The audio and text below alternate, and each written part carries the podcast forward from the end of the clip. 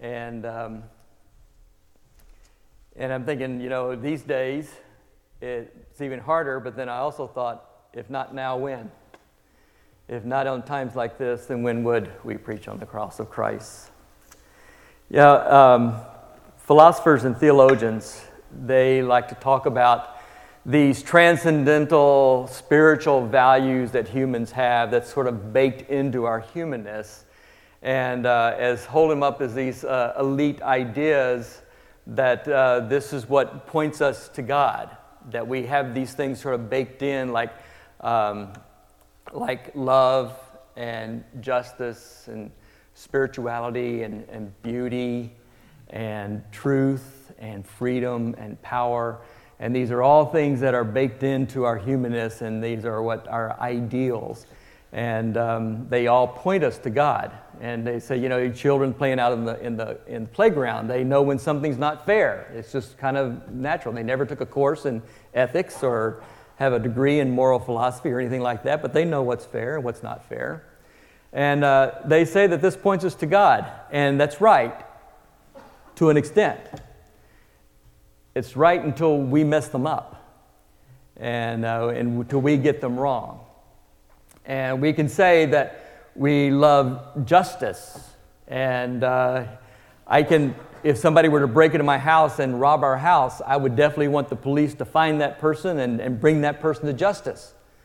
But if I'm on the other end of the law, then I'm hoping that I get away with it, uh, or at least get some mercy. Uh, we all know that love and relationships are super important, and they are important to us, and they, they matter, except when we mess them up. Uh, we say truth is important as long as truth is in harmony with my preconceived ideas. Uh, we say freedom is what we are in, about. We love freedom. And well, Back in the Civil War days, the plantation owners, they said that they were free to own slaves. And the abolitionists said, no, there's people who are freedom that need freedom from slavery. And I could go on and on about these values and about these things and how we miss them up and how we adjust them and to fit our own purposes and our own desires. Uh, but, um, but you get the point. That these are the things that we value that point us to God until they don't. And then we read uh, uh, Isaiah 53 that, that Ronnie just read, and we realize that we are all sheep who have gone astray. We've all wandered off. We've all messed around. We've all departed from where we're supposed to be. But we still think that this is going to point to where God is, except we realize that when we look at Isaiah 53 and when we look at the gospel, that it's, it's, it's precisely at the point where these things collapse that God reveals himself. That this is where God has made himself known. And so, if we just look at John's gospel, for example, of where God meets us, and it is where these, these values fall apart. Jesus just uh, ate a meal with his disciples, and he just told them that no, no, no one has any greater love than a man who lays down his life for his friends. And then Judas betrays him, Peter denies him, and the rest run away. The Gospel of John starts off with the beauty of creation. And all this was created through the Word and, and through the agency of the Word. And the Word was light, and He was light, and He was the light, was the life of all men. And, he, and it, his first miracle is, is this, this festive celebration of a wedding where He turns water into new wine. And it's all beautiful, but then that beauty gets defaced at the end at the place of the skull, Golgotha. We think about spirituality, and I'm sure this irony was not missed on John, where in chapter 7, Jesus says, offers the people living water. He offers the Samaritan woman, You take this water and you will never thirst again. And then we come to the end of the book and we hear Jesus whisper, I'm thirsty. We think justice and the Roman Empire was proud of their justice. And yet Pilate condemned him to death because of political threats and his own political interest. If you let this man go, you're no friend of Caesar. What was that supposed to mean? That he was done for. Truth. Jesus and Pilate had a debate on truth. And Pilate says, We're the empire. We decide what's true. We decide. Truth is in our realm. We get to decide. We're in charge of it. Freedom. Jesus just celebrated this meal, the Passover, that celebrated the, the liberating of Israel from slavery in Egypt. And then turn right around and they're screaming for the freedom for an insurrectionist and a murderer. And Jesus ends up dying in his place. And then power. And Pilate says that, that uh, he has the power to free him or kill him. And Jesus says, No, you only have the power that God gave you. And with it comes really severe consequences. This is where God has chosen to meet us. We expect to meet God in this area of all these high ideals, but that's just our pride and arrogance talking. That's not where we find God.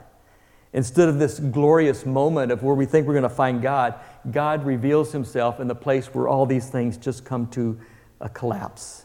The place where justice is perverted, truth is scoffed at, and love is crushed. That's where he reveals himself.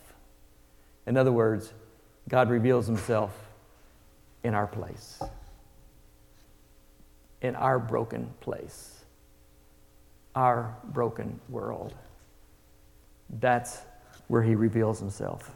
God has chosen to meet us in our place, our broken place. And that's what makes the crucifixion story so powerful. That people who don't even know anything about really about Christianity or about the atonement or anything like that, they still find the, conviction, the crucifixion story life changing somehow, even if they don't know about it. I mean, you hear theologians talk about all these theories of atonement, exactly what happened on the, on the cross, whether it's the penal substitution, the, the, uh, the moral influence theory, the Christus Victor theory, the ransom theory, all these theories about the atonement. People don't know that, but they hear the crucifixion story and there's something there because God, that's where God meets them. And I've mentioned this story before, but it's one of my favorite stories about uh, Anne Lamott and her, an author in her memoir. She writes about her, her growing up in, uh, with parents who were atheistic intellectuals. She didn't know anything about Christianity. She had visited a Catholic church with a school friend of hers a few times, and that's about it. And as she became an adult, she came, became more and more and more into the grips of alcoholism and she had reached kind of the pit. And, but even then, she would stop into this African American church by, that was by her house, listen to the music, and then leave before the sermon. And she said, Jesus became like this cat. She said, this cat that kept following me home every single day. And every day I'd get to my trailer house and I'd open the door and I'd say, No, you can't come in. You stay outside. And then she reached the depths of her brokenness of alcoholism. She had had an abortion and she was suffering from the consequences physically and spiritually. She said, I could not stop the bleeding physically and I couldn't stop the bleeding spiritually. And finally, she came home and that cat was still there and she said, All right, come on in. Not knowing anything about theology, but it was the story of the crucifixion that is so, so powerful. And that's the truth that we have to learn and relearn and relearn. And that is that God, God, the cross is God's coming to save us in the very heart of our depraved humanity. He is coming to save us in the very innermost heart of our violent, hostile, fallen humanity. That's where God chooses to meet us in our desperation in our hostility, in our violence. It's not God who's violent, it's us. It's not God who is they came to condemn and scapegoat and blame. It's us who do those things. And this is where God has chosen to meet us. That the cross is the act of God, the act of God taking the abominable evil onto himself. And this is how he binds with humanity by entering in and dealing with the inside. It's not some external transaction, this for that. it is something that it goes deep in and attacking the roots. And our sin, no matter how shameful, no matter how fearful, does not separate us from that. That He has bound Himself to us. It is not separation. It is humanity and the cross that binds us to Him through the loving, the self giving love of God. So we think these values seem to point us to God, but in reality, they don't. We realize that our hist- through our history that these values are broken. And instead of pointing us to God, they actually remind us of just how chaotic, how tragic, and how absurd our world is. That's what they do to remind us of that. When the Jews came out of World War II and, and were, were freed from the, the concentration camps and after the Holocaust, practically the whole generation had become secular. A whole generation of Jews had become secular and just maintained their Jewishness and their ethnicity and not their faith because they could not reconcile their tradition and their prayer of, My God, why have you forsaken us? We thought we were God's people, and you have forsaken us.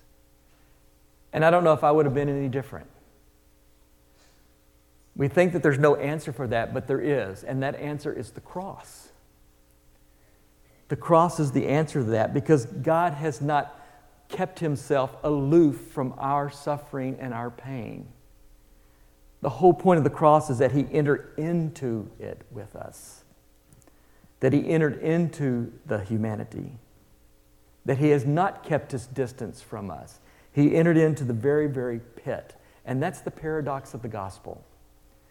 We think we get closer to God the better we are and, and doing these things. We think that's pointing us to God, but in reality, it's our sin of rebellion that actually has bound us to Him.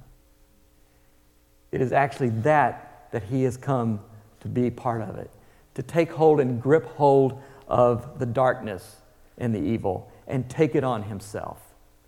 He didn't come to reorganize the political system, He didn't come to reorganize our society system. He came to get to the heart of it and cure the heart. That's the point of the cross to reconcile the human heart to his heart. That is the deadly root. And that's why he chose the low, the, the low and meek way. That's the reason he came in on a donkey. That's the reason he submitted himself to the cross and said, Forgive them, they don't know what they're doing. Because that's the only way that we can find healing and recreating of the human heart. It has to start there. The message of the Bible is pretty simple. The message of the Bible is God's longing to dwell with his people. God's desire to live in his creation, his good creation, with his human creatures. That's his intention. And that intention is shockingly fulfilled with the cross. That's how he does it. It is shockingly fulfilled in the place where justice is denied, where love is abandoned, where truth is just the exercise of the empire. In other words, he's done it by coming to our place, our home, our broken world, and our broken soul. That's the message of the cross. We, think, we, we celebrate Christmas in a very joyous way, but the road from Christmas for Jesus was always, always to Good Friday. It was always on the road to the crucifixion. And my favorite hymn at Christmas is Little Town of Bethlehem because it has that line Our hopes and fears, all our hopes and fears of all the years are met in thee tonight. On Good Friday, the line is All the pain and tears are met in thee tonight. That's the message of the cross, and that's why it's so powerful. Because he has met us in our place. He has met us in our home, in our broken world. God has chosen us to meet us in that place. The cross is just about God coming to save us in the heart of our fallen and in our depraved humanity. That's why it's so powerful. That's why it never gets old. We're going to continue on with our worship and then we'll celebrate communion together.